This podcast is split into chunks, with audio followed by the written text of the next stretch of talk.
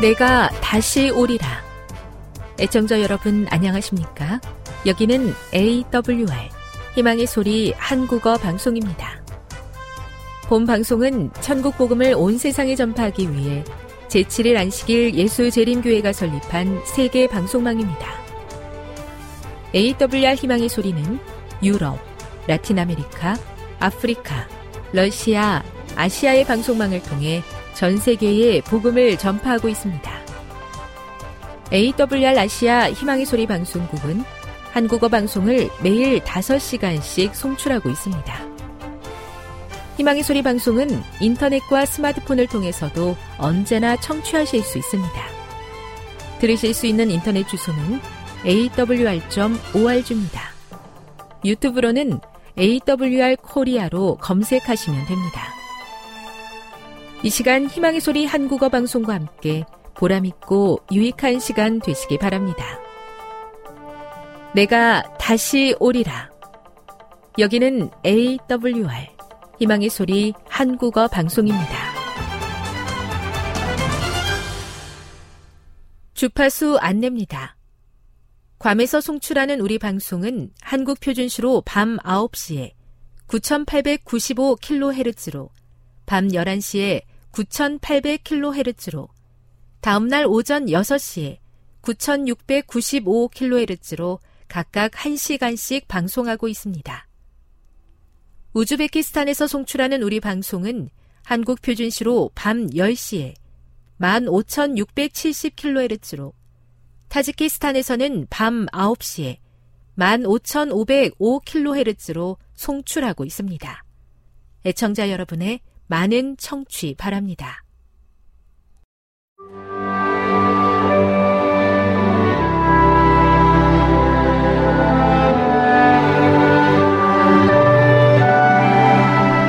읽어주는 교과 제11과 꿈꾸는 자 요셉 6월 11일 안식일의 일몰 시간은 오후 7시 53분입니다. 기억절입니다. 서로 이르되 꿈꾸는 자가 오는도다. 창세기 37장 19절. 가나안에서의 첫 번째 꿈에서부터 애굽에서의 죽음까지를 다루는 요셉의 이야기는 창세기의 마지막 부분을 장식한다. 창세기에서 요셉의 이야기는 다른 어떤 부조에 관한 기록보다 많은 부분을 차지한다. 비록 요셉은 야곱의 여러 아들 중 하나이지만 그는 창세기에서 아브라함, 이삭, 그리고 야곱과 같은 위대한 부조 중 한 사람으로 소개된다. 앞으로 살펴보겠지만 요셉의 삶은 두 가지 중요한 신학적 진리를 나타내 보여준다. 첫째는 하나님께서 그분의 약속을 이루신다는 것이고, 둘째는 하나님께서 악을 선으로 바꾸실 수 있다는 것이다. 이번 주 공부에서 우리는 요셉의 유년 시절을 살펴볼 것이다. 그는 야곱이 가장 사랑하는 아들로서 꿈꾸는 자라는 별명을 가지고 있었다. 이 별명은 꿈의 달인으로 직역할 수 있는데 이는 요셉이 꿈에 관한 한 전문가였다는 뜻이다. 요셉은 꿈을 꾸고 이해하고 예언적 꿈들을 해석할 뿐만 아니라 자신의 삶을 통해 그 꿈들을 성취하기 때문에 그 별명이 매우 잘 어울린다고 볼 수 있다. 우리는 이번 주의 본문을 통해 사람의 악한 마음에도 불구하고 하나님의 섭리가 함께 하는 것을 다시 한번 확인하게 될 것이다. 학습 목표입니다. 깨닫기. 우여곡절 많았던 요셉의 삶 속에서 하나님께서 어떻게 역사하셨는지 확인한다. 느끼기. 하나님께 끝까지 충성한 자들을 결코 버리지 않으시는 신실하신 하나님께 감사한다. 행하기. 눈앞의 현실에 굴복하는 것이 아니라 함께 하시는 하나님을 의지하여 담대하게 살아간다. 다음의 내용을 안교 소 그룹 시간에 함께 토의해 보십시오. 1. 살면서 마주했던 여러 고난 가운데에 함께 하셨던 하나님의 은혜를 나눠보세요. 2. 요셉이 형들로부터 미움을 받게 된 이유는 무엇입니까? 3. 요셉을 향한 형들의 증오가 어떤 악한 행동을 통해 나타났습니까? 4. 유다와 다말 사이에 일어난 부도덕한 사건 속에서 어떤 영적 교훈을 얻을 수 있습니까? 5. 애굽의 노예로 팔려간 요셉이 형통할 수 있었던 이유는 무엇입니까? 6. 요셉은 왕의 꿈을 해석하며 그 해석이 어디서부터 왔다고 이야기했습니까? 7. 힘들고 어려운 시기를 지나고 있는 이웃들에게 요셉의 삶을 통해 어떤 메시지를 전할 수 있을까요? 결론입니다. 아버지의 특별한 사랑을 받았던 요셉은 형들의 질투와 미움으로 인해 애굽의 노예로 팔려가게 되었습니다. 하지만 요셉은 절망적인 상황 속에서도 하나님을 의지했고 하나님의 함께 하심으로 인해 형통한 자가 되었습니다. 비록 눈앞의 현실이 고달프다 할지라도 하나님의 선하심을 끝까지 믿는다면 역전의 하나님께서 우리의 삶에도 역사하실 것입니다.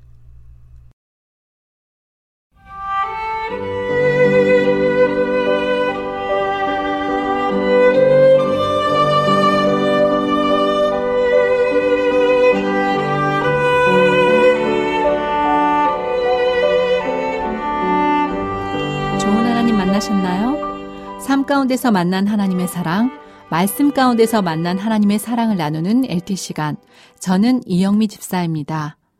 오늘은 출애굽기 20장 12절에서 17절에 있는 말씀을 함께 나누도록 하겠습니다. 기도하겠습니다. 주님, 오늘도 우리 인생의 주인이 되어 주셔서 감사합니다. 주님의 말씀을 붙들고 승리할 수 있도록 도와주시옵소서. 말씀을 깨달아 알수 있는 지혜를 주시고 그 말씀이 우리의 손과 발이 되어 주님 주의 복음이 필요한 사람들에게 나아가는 도구가 되게 하여 주시옵소서. 주께서 오늘 성령의 간, 강력한 역사로 인하여 마음의 빛이 되게 하여 주시옵시고 오늘 말씀이 없어 망하는 이 백성에게 주님을 전할 수 있도록 저희들을 축복의 통로로 삼아 주시옵소서 예수님의 이름으로 기도드립니다. 네, 오늘 출애굽기 20장 12절에서 17절에 있는 말씀을 나누기 전에 저는 한 주간 동안 아, 이제 방학 동안에 함께 제자 훈련을 하고 성경 일동 학교를 했던 어, 세 명의 친구들이 음, 이번에 선교사로 모두 지원하게 되었습니다. 네, 기도하면서 하나님의 말씀에 집중하고 또 그들의 삶을 하나님께 드리기로 결심하자 아, 하나님께서는 그들에게 선교사로 지원할 수 있는 기회를 허락해 주셨습니다. 그런데 이 일들을 결정하는 데 있어서 많은 시간이 걸리지 않고 한 주간 동안에 이 친구들이 자신의 1년의 시간을 하나님께 드리기로 결심하는 것입니다. 한 명한 한 명이 결심할 때마다 제 마음에 가슴이 두근거리고 정말 하나님께서 이 친구들을 위해서 어떤 일들을 진행하실지 기대가 되었습니다. 정말 하나님께 기도하면 하나님께서 그 일을 이루신다는 것이 정말 사람의 마음에 하나님께서 역사하시는 그 역사의 현장 속에 제가 있다는 것이 너무나 감사했던 한 주간이었습니다. 내 한 친구는 정말 똑똑한 친구입니다. 어, 학교도 열심히 공부해서 좋은 대학에 들어갔고 또한 어, 다른 사람이 보기에 어, 모범생이고 또 부족한 것이 없는 그 없어 보이는 그런 친구였습니다. 그러나 저는 그 친구 안에 그리스도를 향한 간절한 사랑의 마음과 또 자신의 모든 문제를 주님께 맡기는 선교사의 정신이 필요함을 보았습니다. 그런데 그 친구는 아 자기는 선교사까지 들어가는 것은 무리다고 해서 저는 마음을 접고 있었는데 예, 성경 일독 학교를 어, 진행하면서 이 친구가 배운 내용들을 PPT로 정리해서 어, 저에게 새벽에 카톡으로 보내주었습니다. 제가 그것을 보았을 때 저는 가슴이 뛰었습니다. 아, 하나님께서는 하나님 말씀이 떨어, 그대의 마음밭에 떨어졌을 때 이 친구를 통해서 이렇게 밖으로 내, 나가 흘러가게 하시는구나. 그래서 제가 이렇게 그 친구에게 연락을 했습니다. 아, 너에게 하나님께서 이렇게 하나님 말씀에 반응하고 열린 마음을 주신 것이 정말 감사하다. 너가 선교사의 길을 가게 된다면 얼마나 더 하나님께 어, 기쁘게 쓰여지는 그릇이 될지 기대가 된다. 이번에 선교사로 정말 꼭 들어갔으면 좋겠다.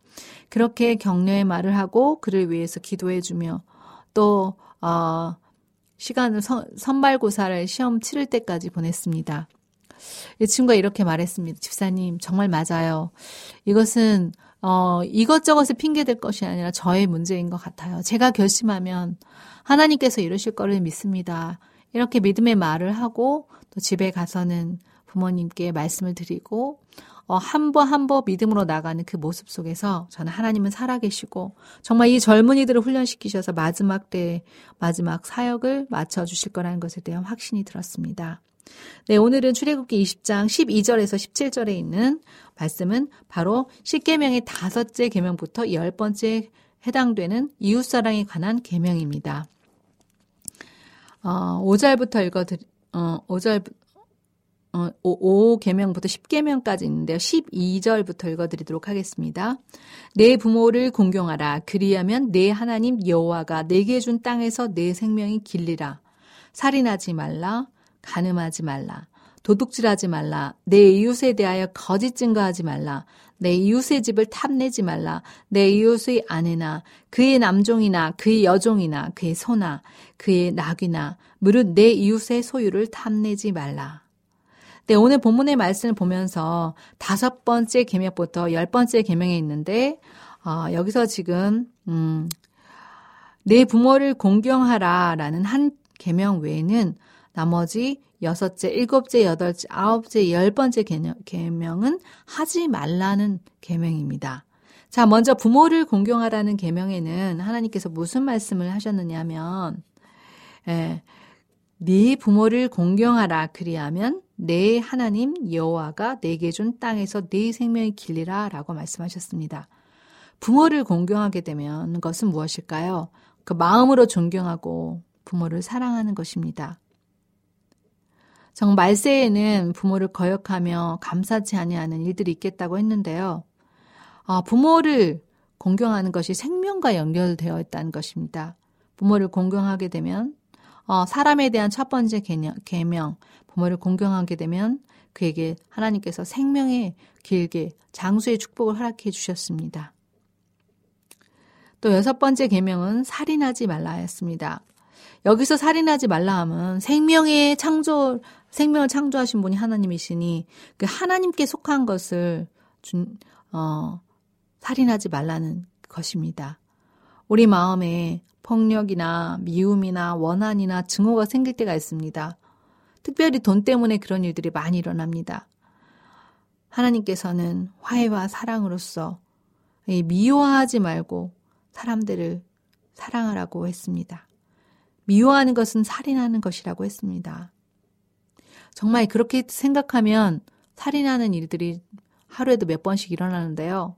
그 미움은 하나님께 속한 것이 아니라 어, 하나님의 지키라고 한 그 계명을 정식으로 어, 정말 거역하는 그러한 하나님이 하지 말라고 한 십계명에 거역하는 무서운 일인 것입니다.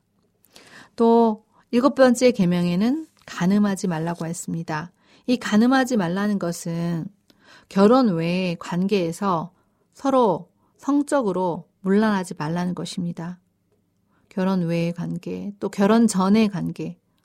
이것은 몸과 마음을 성결을 지키라는 것이고 이 간음을 했을 때는 가정이 하나님께서 주신 가정이 파괴가 되고 또 하나님이 어 주신 이 가정이 파괴됨으로 말미암아 그 집에 있는 자녀들이 불안하고 범죄가 급증하고 또한 음욕을 다스리지 못함으로 인하여 세상이 타락하고 결국은 가나안 문화에 이르는 그러한 타락의 경지에 이르게 된다는 것입니다. 그리고 여덟 번째 계명은 도적질하지 말라고 했습니다. 이것은 이웃의 재산권에 대한 보호의 명령인데요. 부정하지 말고 비리를 갖지 않고 또한 뇌물과 불로소득을 어, 취하지 않고 사기 행위, 또 부정 숙제하는 것, 또 타인의 재산에 손해를 입히는 것, 또 공간, 공적으로 또 시간적으로 도적질을 하는 것은, 아, 뭐, 직접적으로 물건을 훔치지 않더라도, 깊, 많은 범위의 그 넓은 범위, 범위의 지식이나 기술, 정보, 이 모든 영역에 거쳐서 다른 사람들의 지적 재산권을, 어, 정당한 대가를 치, 치르지 아니하고 어, 불법으로 복사한다거나 하는 것들도 모두 이것에 해당되는 일입니다. 그리고 아홉 번째 계명은 내 이웃에 대해 거짓 증거하지 말라고 했습니다. 자, 거짓 증거하는 것이 무엇일까 곰곰이 생각해 보았는데요. 자, 헛소문을 낸다는 것, 또 명예를 다른 사람의 명예를 확인하지 않은 소문으로 인하여 남의 명예를 훼손하는 것, 사람을 험, 험담하는 것, 그리고 어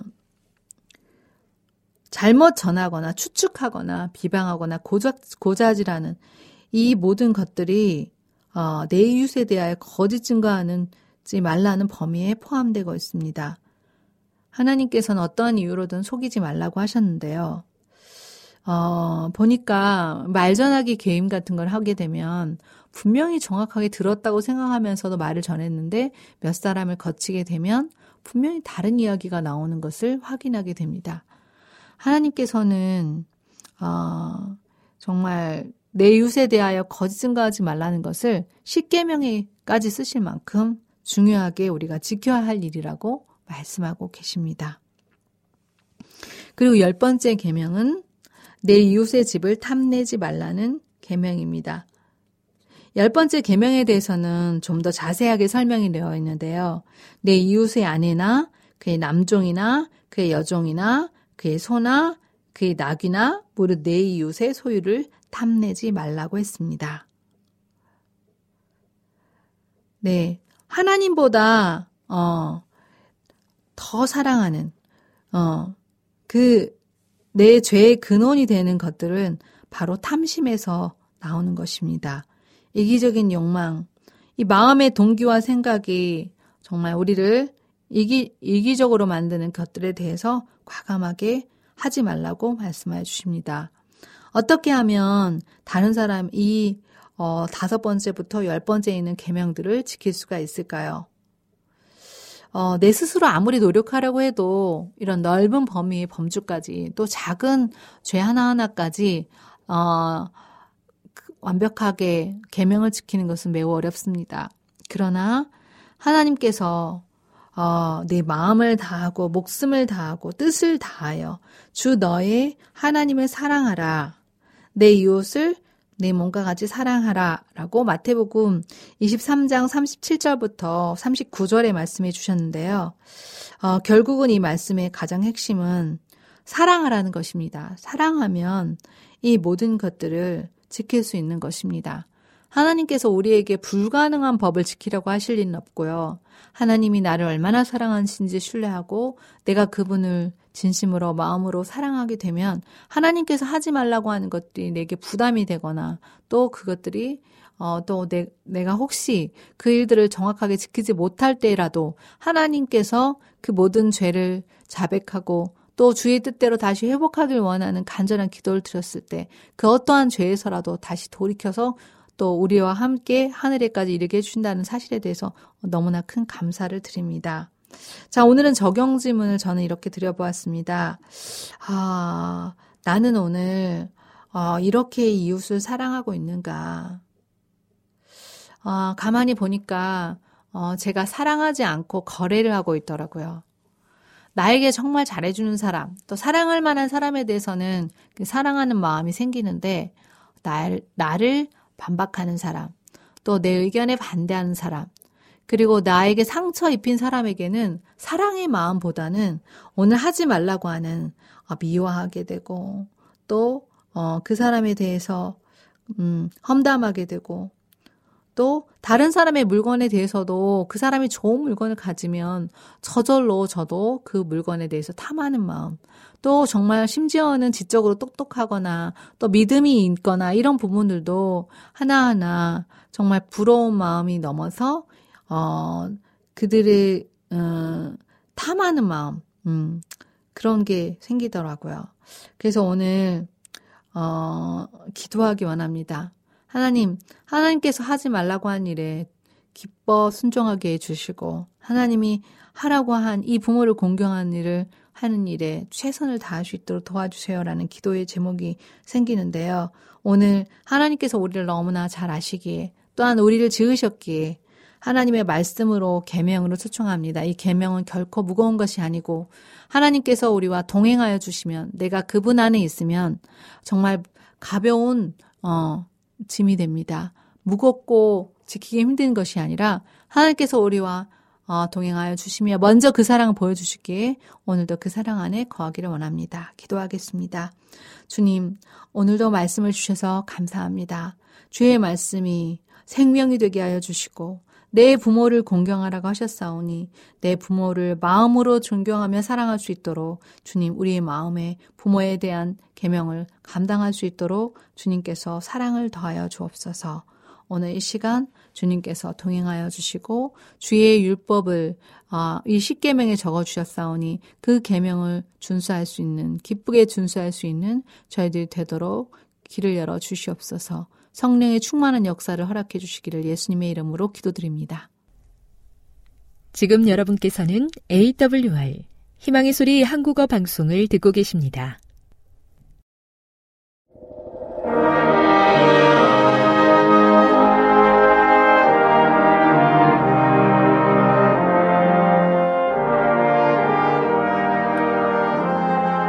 애청자 여러분 안녕하십니까 하나님의 귀한 말씀으로 함께 감동을 나누는 시간입니다. 먼저 하나님의 말씀 열왕기상 19장 19절로 21절에 있는 말씀을 읽겠습니다. 엘리야가 거기서 떠나 사바세 아들 엘리사를 만나니 저가 열두 결이 소를 앞세우고 밭을 가는데 자기는 열둘째 결의와 함께 있더라. 엘리야가 그리로 건너가서 겉옷을 그의 위에 던졌더니 저가 소를 버리고 엘리야에게로 달려가서 이르되 청컨대 나로 내 부모와 입맞추게 하소서. 그리한 후에 내가 당신을 따르리이다. 엘리야가 저에게로 되 돌아가라.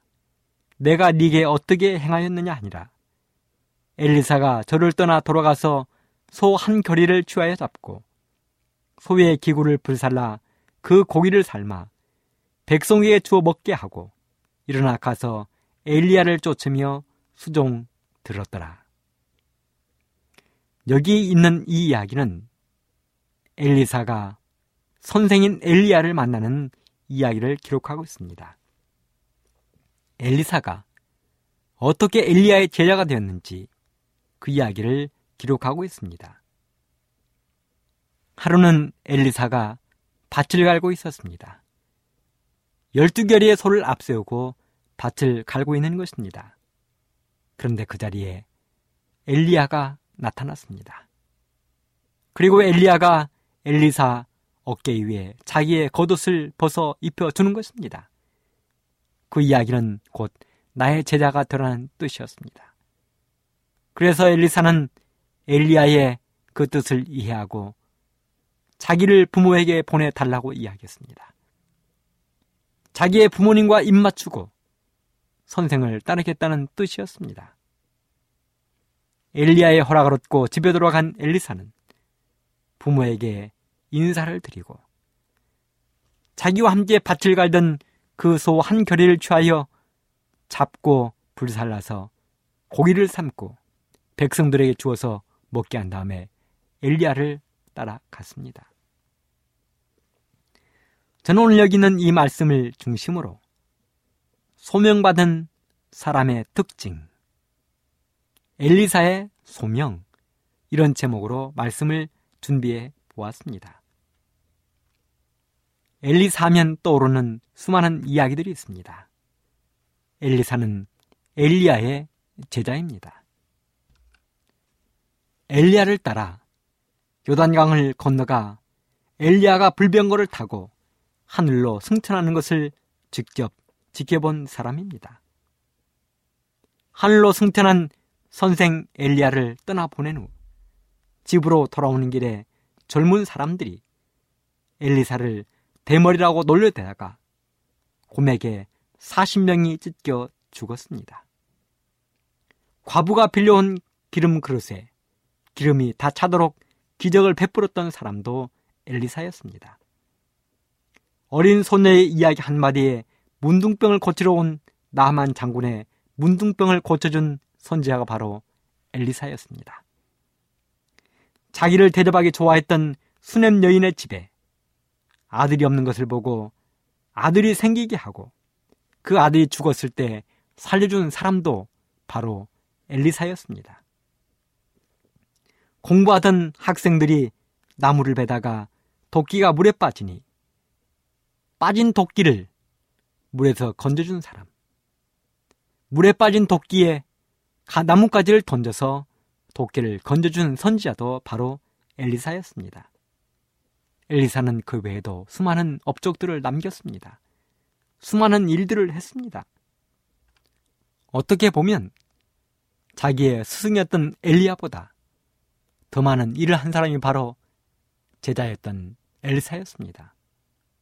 그렇다면 하나님은 왜 엘리사를 불러서 그처럼 엄청난 일들을 시키셨을까? 도대체 엘리사는 어떤 사람이었기에 하나님께서 그를 부르셨는가? 첫째는 엘리사는 하나님의 부르심에 즉시 응할 준비가 되어 있었습니다. 열왕기상 19장 16절에 보면 이런 말씀이 기록되어 있습니다. 사바세 아들 엘리사에게 기름을 부어 너를 대신하여 선지자가 되게 하라.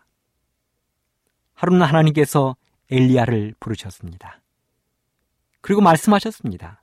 너는 사바세 아들 엘리사에게 기름을 붓고 이제는 너를 대신하여 선지자로 만들라는 것입니다.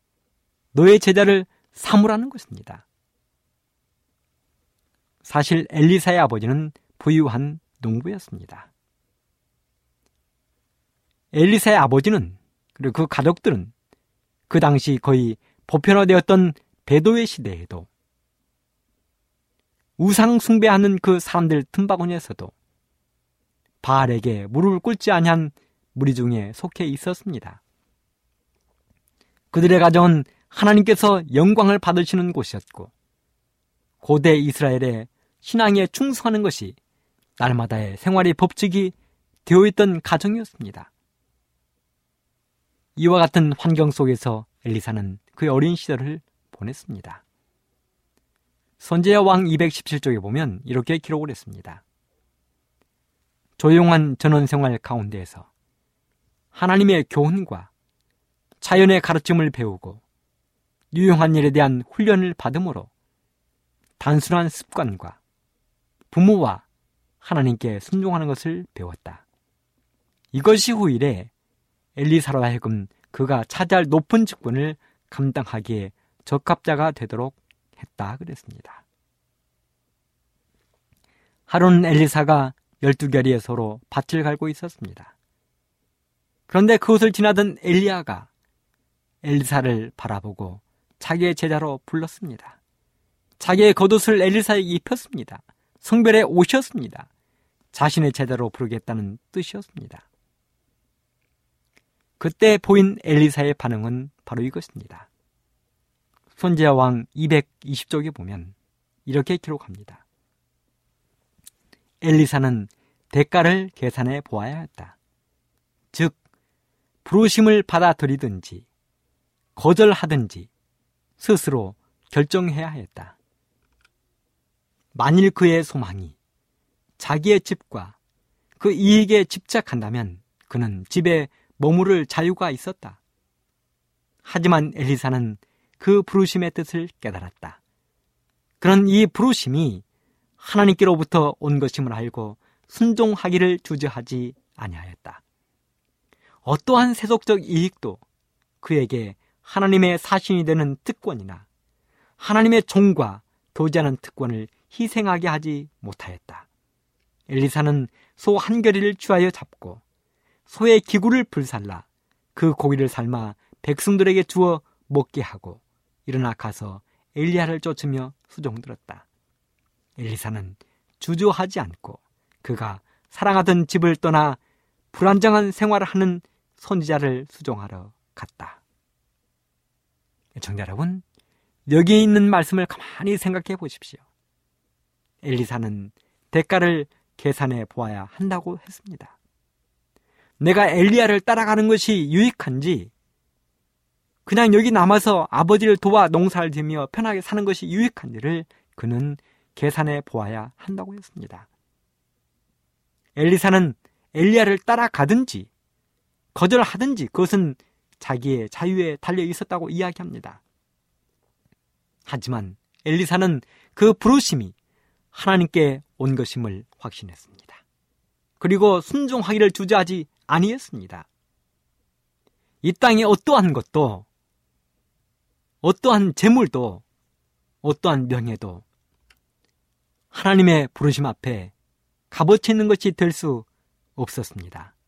그는 하나님의 종이 되는 것을 특권으로 받아들였습니다.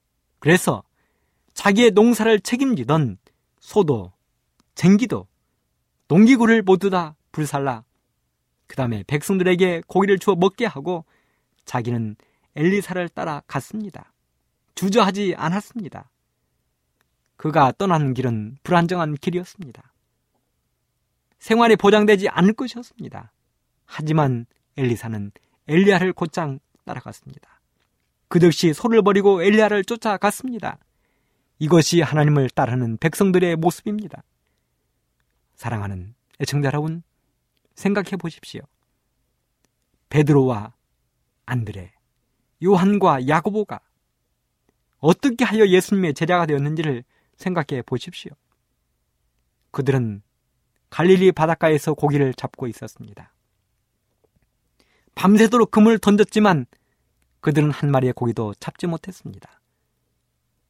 허전한 마음으로 빈 그물을 싣고 있던 그들에게 예수님이 찾아오셨습니다. 그리고 말씀하셨습니다. 깊은 데로 가서 그물을 던져보아라. 예수님은 목수였습니다. 바다와는 고기와는 전혀 상관없는 삶을 사신 분이었습니다. 그런데 그분이 어부들에게 고기잡이 전문가들에게 깊은 데 가서 그물을 던져 보라는 것입니다. 그들은 알았습니다. 깊은 데로 가서 그물을 던지면 고기가 잡히지 않을 것을. 하지만 성경에 보면 말씀에 의지하여 그들은 깊은 바다에 가서 그물을 내렸습니다. 그리고 결과는 그물이 찢어질 만큼 배가 가라앉을 만큼 그는 고기를 잡았습니다. 그리고 그들은 그 즉시 배와 그물을 버려두고 가족들을 뒤로 하고 예수님을 따라 나섰습니다. 이것이 예수님의 제자되는 사람들의 태도입니다. 그러므로 사랑하는 애청자 여러분, 여러분들도 예수님의 제자들처럼 엘리사처럼 예수님의 부르심을 거절하지 마십시오. 거절하지 마십시오. 그리고 이 순간 예수님의 부르심에 순종하기로 결심하는 여러분들이 되기를 간절히 바랍니다. 엘리사는 그렇게 했기 때문에 하나님의 위대한 종이 되었습니다. 엘리야의 종이 되었습니다. 두 번째 엘리사에게는 성실함이 있었습니다. 선제여왕 222쪽에 보면 이렇게 기록을 하고 있습니다. 처음에 엘리사에게 요구된 것은 큰 사업이 아니었고 그의 훈련은 아직 평범한 의무로 구성되어 있었다. 엘리사는 그의 선생 엘리야의 손에 물을 부으라는 요청을 받았다. 그는 여호와께서 명하신 것은 무엇이든지 자원하여 하려 하였고 모든 일에서 그는 겸손과 봉사의 공과를 배웠다. 선지자 개인의 수종자로서 그는 계속 작은 일에 충성을 한 다하는 한편 날마다 굳센 목적을 가지고 하나님께서 그에게 맡기신 사명에 헌신하였다. 여러분 앞에서 제가 말씀드렸지만 엘리사는 부잣집 아들이었습니다.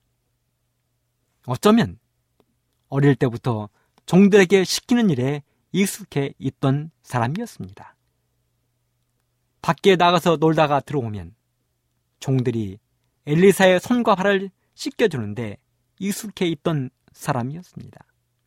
그런데요, 엘리사에게 따라갔더니, 엘리사의 집에 갔더니, 하는 일이 엘리야의 손을 씻어주는 일이었습니다.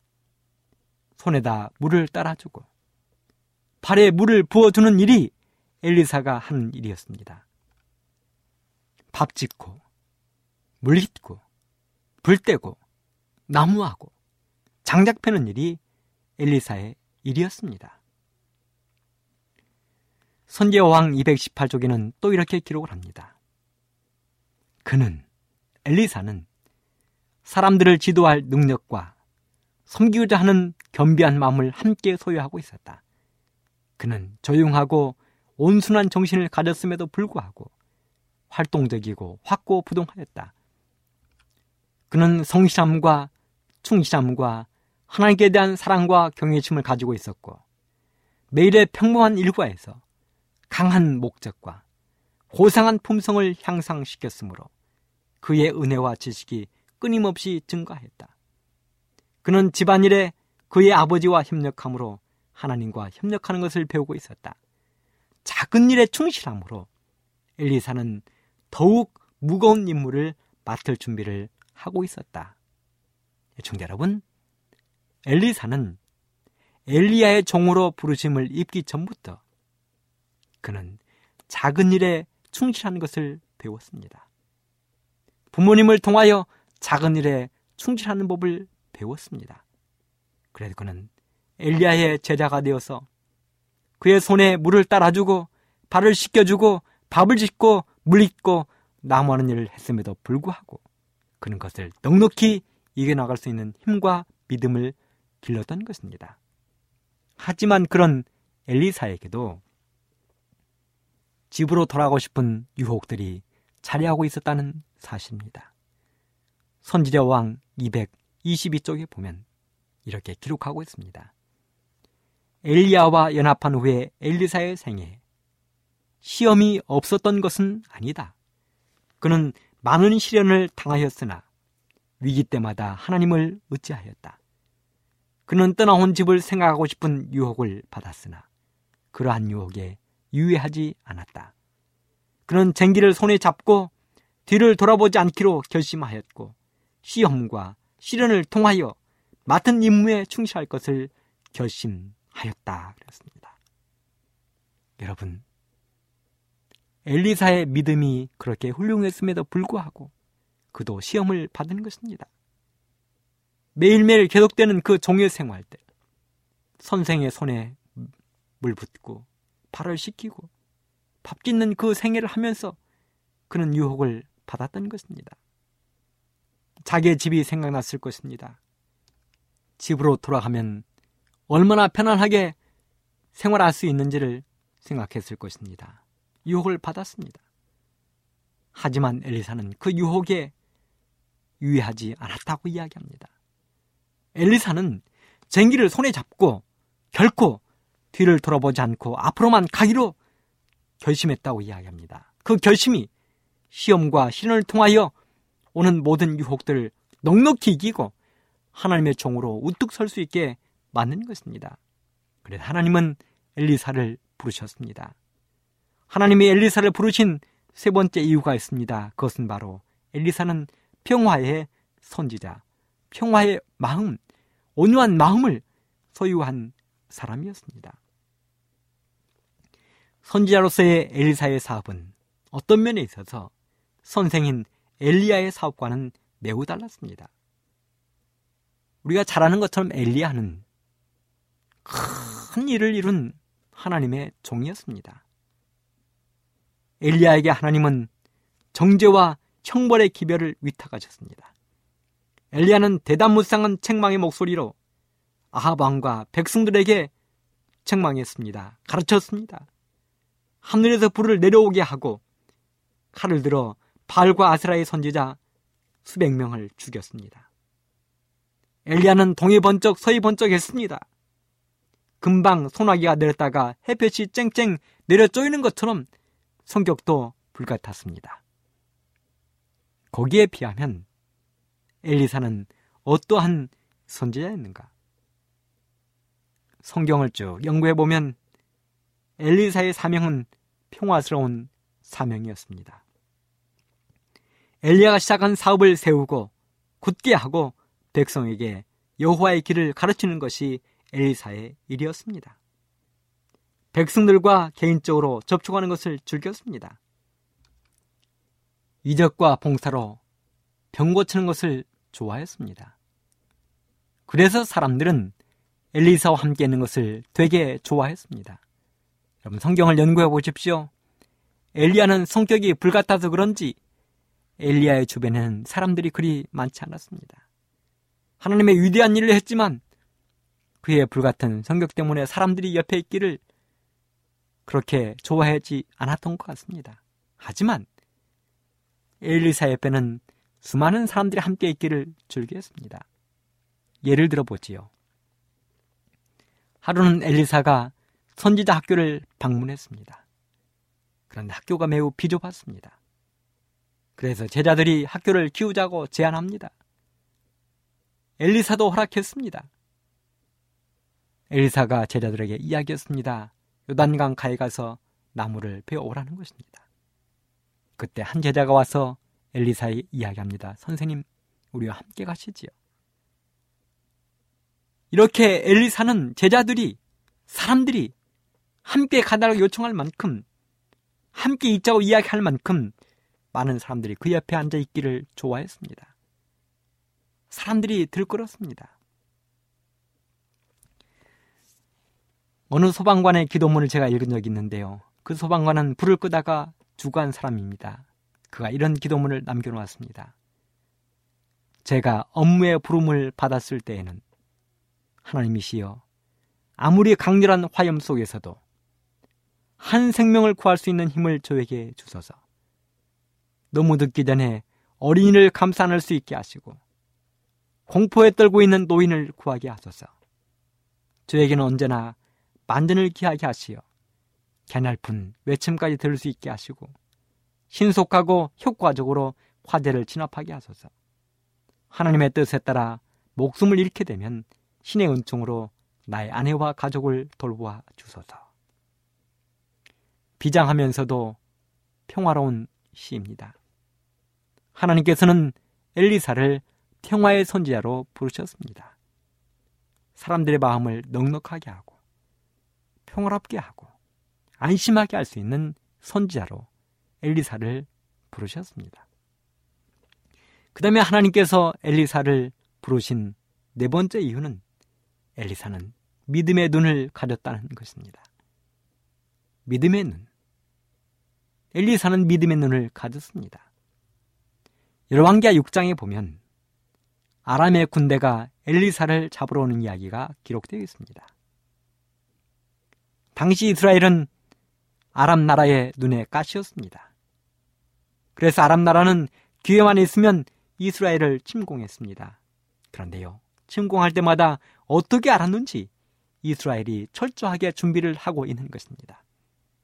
아람의 침공이 성공을 거두지 못하는 것입니다. 그래서 아람의 왕은 자기 나라의 신하들을 의심하기 시작했습니다. 분명히 이 나라 안에 이스라엘을 도와주는 간첩이 있다는 것입니다. 그때 신하가 이렇게 이야기했습니다. 왕이여, 그게 아닙니다. 우리에게 간첩이 있는 게 아닙니다. 이스라엘에는 엘리사라는 선지자가 있어서 왕이 침대에서 일어나고 앉으며 무엇을 먹고 무슨 생각을 하는 것까지 다 알고 있습니다. 그래서 그가 우리가 침공할 때마다 준비를 하게 하는 것입니다. 그래서 아람의 왕이 당장 엘리사를 잡아오라고 군대를 보냈습니다. 당시 엘리사는 도단성에 있었습니다. 도단성에 머물고 있었습니다. 아람의 군대들이 도단성을 에워쌌습니다. 물샐 틈 없이 개미 한 마리도 빠져나가지 못할 만큼 철저하게 에워쌌습니다. 아침에 엘리사의 사환, 엘리사의 종이 일어나 보니 밤사이에 엄청난 일이 발생했습니다. 아람의 군대들이 도단성을 에워싸고 있는 것입니다. 그래서 자고 있는 선생 엘리사를 깨웠습니다. 열왕기하 6장 15절로 16절 하나님의 사람의 수종들은 자가 일찍 일어나서 나가보니 군사와 말과 병거가 성을 에워쌌는지라 그 사원이 엘리사에게 과대 아, 내 주여, 우리가 어찌하리이까? 대답하되 두려워하지 말라. 우리와 함께한 자가 저와 함께한 자보다 많으니라.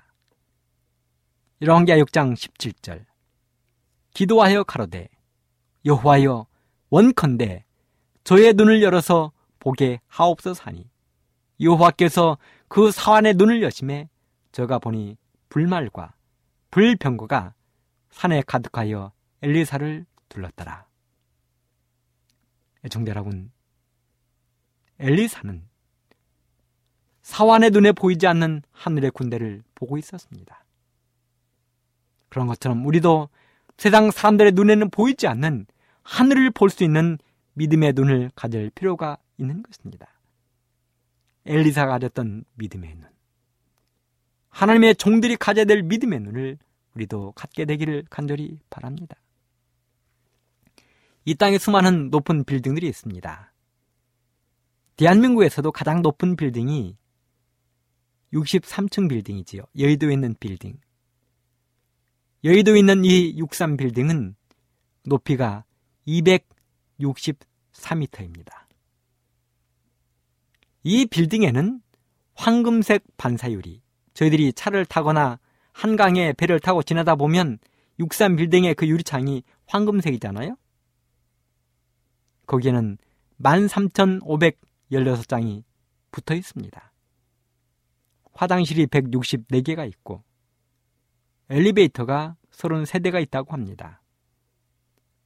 거기에 상주하는 인구가 15,000명이나 되고 유동 인구는 2만 명에 이른다고 합니다.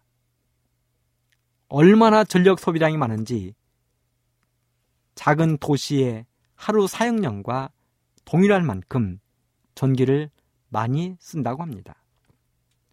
그렇다면 이렇게 어마어마한 건물이 어떻게 해야 튼튼하게 유지가 될 수 있을까요? 이 건물을 지탱하기 위해서 어떻게 했을까요? 63빌딩 전체가 철골 구조로 되어 있습니다. 기둥이 없습니다. 하지만 엄청난 태풍에도 비바람에도 이 건물이 튼튼하게 설 수 있는 그 이유는 직경 4.5m짜리 대형 피어 243개가 지하 45m까지 구축되어 있다는 사실입니다. 그것들이 10만 톤 건물의 무게를 버텨주고 있는 것입니다. 그렇다면 마지막 시대를 살아가는 저희들, 마지막 시대를 살아가는 저희들이 어떻게 하면 믿음의 반석 위에 굳게 서서 예수님 이 땅에 오시면 구원 얻을 수 있는 하늘 잔치에 참여할 수 있을까요? 그 대답을 바로 오늘 엘리사가 우리에게 알려주고 있는 것입니다. 첫째는 하나님의 부르심에 즉시 응답하는 것이라고 했습니다. 망설이지 않는 것입니다. 머뭇거리지 않는 것입니다. 계산을 하지 않은 것입니다. 둘째는 성실한 것입니다. 맡겨진 그 일에 대하여 그 일이 크든지 작든지 간에 성실하게 봉사하는 것입니다. 세 번째는 온유한 마음을 갖는 것입니다. 수많은 사람이 나의 옆에 깃들일 만큼 내 옆에 차로기를 즐겨할 만큼 온유한 마음을 갖는 것입니다. 네 번째는 믿음의 눈으로 하늘을 바라보는 것입니다. 예수님의 나를 바라보는 것입니다. 그러한 사람들이 하늘에 서게 될 것이고 우리 예수님은 그러한 사람들을 지금 이 시간 찾고 있다는 사실입니다. 그러므로 우리 모든 애청자 여러분들은 오늘 엘리사처럼 하나님의 부르심을 입고 주님 오시는 그날에 다 같이 하늘에서는 멋진 모든 분들 되기를 간절히 바라면서 말씀을 마치도록 하겠습니다. 감사합니다.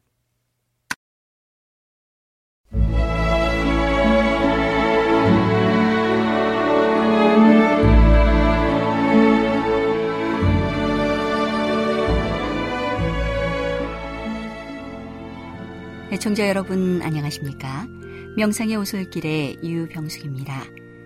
이 시간은 교회를 사랑하시고 돌보시는 하나님의 놀라운 능력의 말씀이 담긴 엘렌지 화이처 교회 증언 1권을 함께 명상해 보겠습니다. 제9장 새 땅에 대한 이상 나는 예수님께 그 과일을 먹게 해달라고 요청했다. 그러자 그분께서는 말씀하셨다. 지금은 안 된다. 이 땅의 과일을 먹는 자들은 다시 세상으로 돌아가지 못한다. 그러나 만일 성실하기만 하면 잠시 후에 너는 생명나무의 열매를 먹고 샘의 물도 마시게 될 것이다. 그분께서는 다시 너는 세상으로 돌아가서 내가 내게 보여준 것을 다른 사람들에게 말해야 한다라고 말씀하셨다. 그러자 한 천사가 나를 친절하게 이 어두운 세상으로 데려다 주었다. 때때로 나는 여기에 더 이상 머무를 수 없다고 생각한다. 세상의 모든 것은 너무도 황량해 보인다. 내가 더 좋은 땅을 보았기 때문에 나는 여기서 매우 적적함을 느낀다. 비둘기 같은 날개가 있다면 그곳으로 날아가 안식하련만. 이 이상을 보는 동안에 같이 있었던 하이드 형제는 다음과 같은 시를 썼는데 그것은 종교 간행물들에 널리 게재되고 여러 찬미가에 수록되었다. 그 가사를 출판하고 읽고 노래하는 자들은 그것이 그의 겸손한 간증 때문에 핍박받은 한 소녀의 이상에서 나온 것이라는 생각을 거의 하지 않는다. 저 빛나고 거룩한 땅에서 한 소리 들렸네. 그 소리 들을 때 우리 마음은 기쁨으로 설레었네. 우리는 외로운 순례자들, 피곤하고 지쳐 서러움에 차 있는데 이제 곧 순례는 끝나 아름답고 거룩한 땅, 생명강이 흐르는 곳에 영원히 살 곳을 얻는다 하였네. 시들물 모르는 들판에 푸른 물결 넘실거리고 꽃이 만발한 사막에 샤론의 장미 향기롭다 하네. 푸르른 가지마다 밝고 고운 새들의 지적임. 샘물처럼 신선한 노래에 천사의 수금이 화답하네. 거기 종려나무와 흰옥과 멸류관, 흰옷 입은 은빛 무리들이 있고 진주문 아름다운 도성이 찬란한 광채로 빛나고 있다 하네. 거기 천사와 성도들이 금 검은 곳 하며 노래 부르고 동산에 생명나무 서 있고 그 잎사귀 만국을 소송케 한다 하였네. 그 나라의 아름다운 왕, 그는 그곳의 기쁨이요 빛이라. 우리 거기서 그의 아름다움을 보고 그의 미소 짓는 얼굴을 배우리. 잠시 후면 그곳에 가리. 우리 그곳에 있으리. 순결하고 복받은 자들과 함께 종려나무와 흰옥과 면류관을 얻고 영원한 안식을 즐기리. 제10장 책망을 보류함. 그 즈음에 나는 심한 시련을 당하였다. 하나님의 영이 집회에서 어떤 사람에게 임하여 그가 하나님을 찬양함으로 그분께 영광을 돌리게 되면 어떤 사람들은 최면술이라고 외쳤다. 그리고 집회에서 나에게 이상을 보여주심으로 주님께 기쁨이 되는 경우에 어떤 사람들은 그것을 흥분 상태와 최면술의 결과라고 말하곤 하였다. 슬픔과 절망에 사로잡힌 채 나는 때때로 어떤 한적한 곳을 찾아가서 수고하고 무거운 짐진 자들에게 와서 편히 쉬라고 말씀하시는 분에게 심령을 쏟아 놓았다. 내가 믿음으로 약속을 성취시켜 달라고 요구할 때 예수님은 매우 가까이 계시곤 하였다. 하늘의 아름다운 빛이 나의 주위를 비추고 나는 구주의 팔에 안겨 있는 듯하였다. 그리하여 그곳에서 이상 가운데로 들어가기도 했다.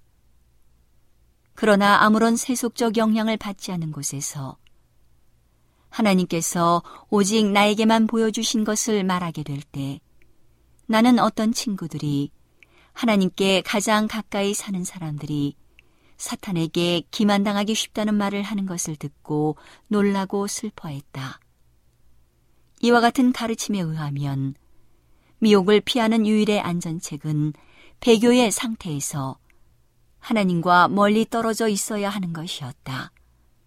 아, 과연 그렇다면 혼자서 하나님을 찾아가서 정직하게 그분의 약속의 성취를 위하여 간구하고 그분의 구원을 달라고 주장하는 자들은 더러운 최면술의 영향을 받고 있는 것으로 비난을 받아야 할 것인가라고 나는 생각했다. 우리는 다만 돌이나 전가를 받기 위하여 자비하신 하늘 아버지께 떡을 구하는가. 이와 같은 일은 나의 심령을 상하게 했고 거의 절망 상태가 되기까지 마음을 심한 고민으로 찢었다. 많은 사람들은 성령이 없다는 것과 하나님께 속한 거룩한 사람들이 경험한 모든 역사는 다만 최면술의 결과이거나 사탄의 기만에 불과하다는 것을 내가 믿게 하려고 했다. 어떤 사람들은 특정한 성경절들에 대한 극단적 견해를 가지고 노동을 전적으로 못하도록 금지하고 신앙적 의무에 속한 이런저런 견해들에 대한 그들의 사상을 받아들이지 않는 모든 사람들을 배척했다. 하나님께서는 이 상을 통하여 이와 같은 오류들을 나에게 보여주시고 잘못에 빠져 있는 당신의 백성들을 교훈하도록 나를 보내셨다. 그러나 그들 중 많은 사람들이 그 기별을 완전히 거절하고 나를 세상과 동화되었다고 비난했다. 한편으로 이름만 가진 재림 신자들은 나를 광신자라고 비난했다. 그리하여 나는 내가 저지하기 위하여 끊임없이 애쓰고 있는 광신의 지도자로 잘못 알려졌다. 오늘은 하나님의 놀라운 능력의 말씀이 담긴 엘렌지 화이처 교회 증언 1권을 함께 명상해 보았습니다. 명상의 오솔길이었습니다.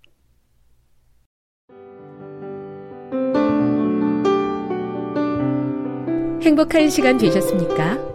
지금까지 여러분께서는 AWR 희망의 소리 한국어 방송을 청취하셨습니다. 방송을 청취하시고 문의를 원하시는 분은 우편번호 02461 대한민국 서울시 동대문구 이문로 1길 11 희망의 소리 방송부 앞으로 편지나 엽서를 보내주시거나 지역번호 02-3299-5296에서 8번으로 전화 주시기 바랍니다. 지금까지 함께 해주신 애청자 여러분들께 감사드립니다. 애청자 여러분, 다음 이 시간까지 하나님 안에서 늘 평안하십시오. 감사합니다. 내가 다시 오리라. 여기는 AWR, 희망의 소리 한국어 방송입니다.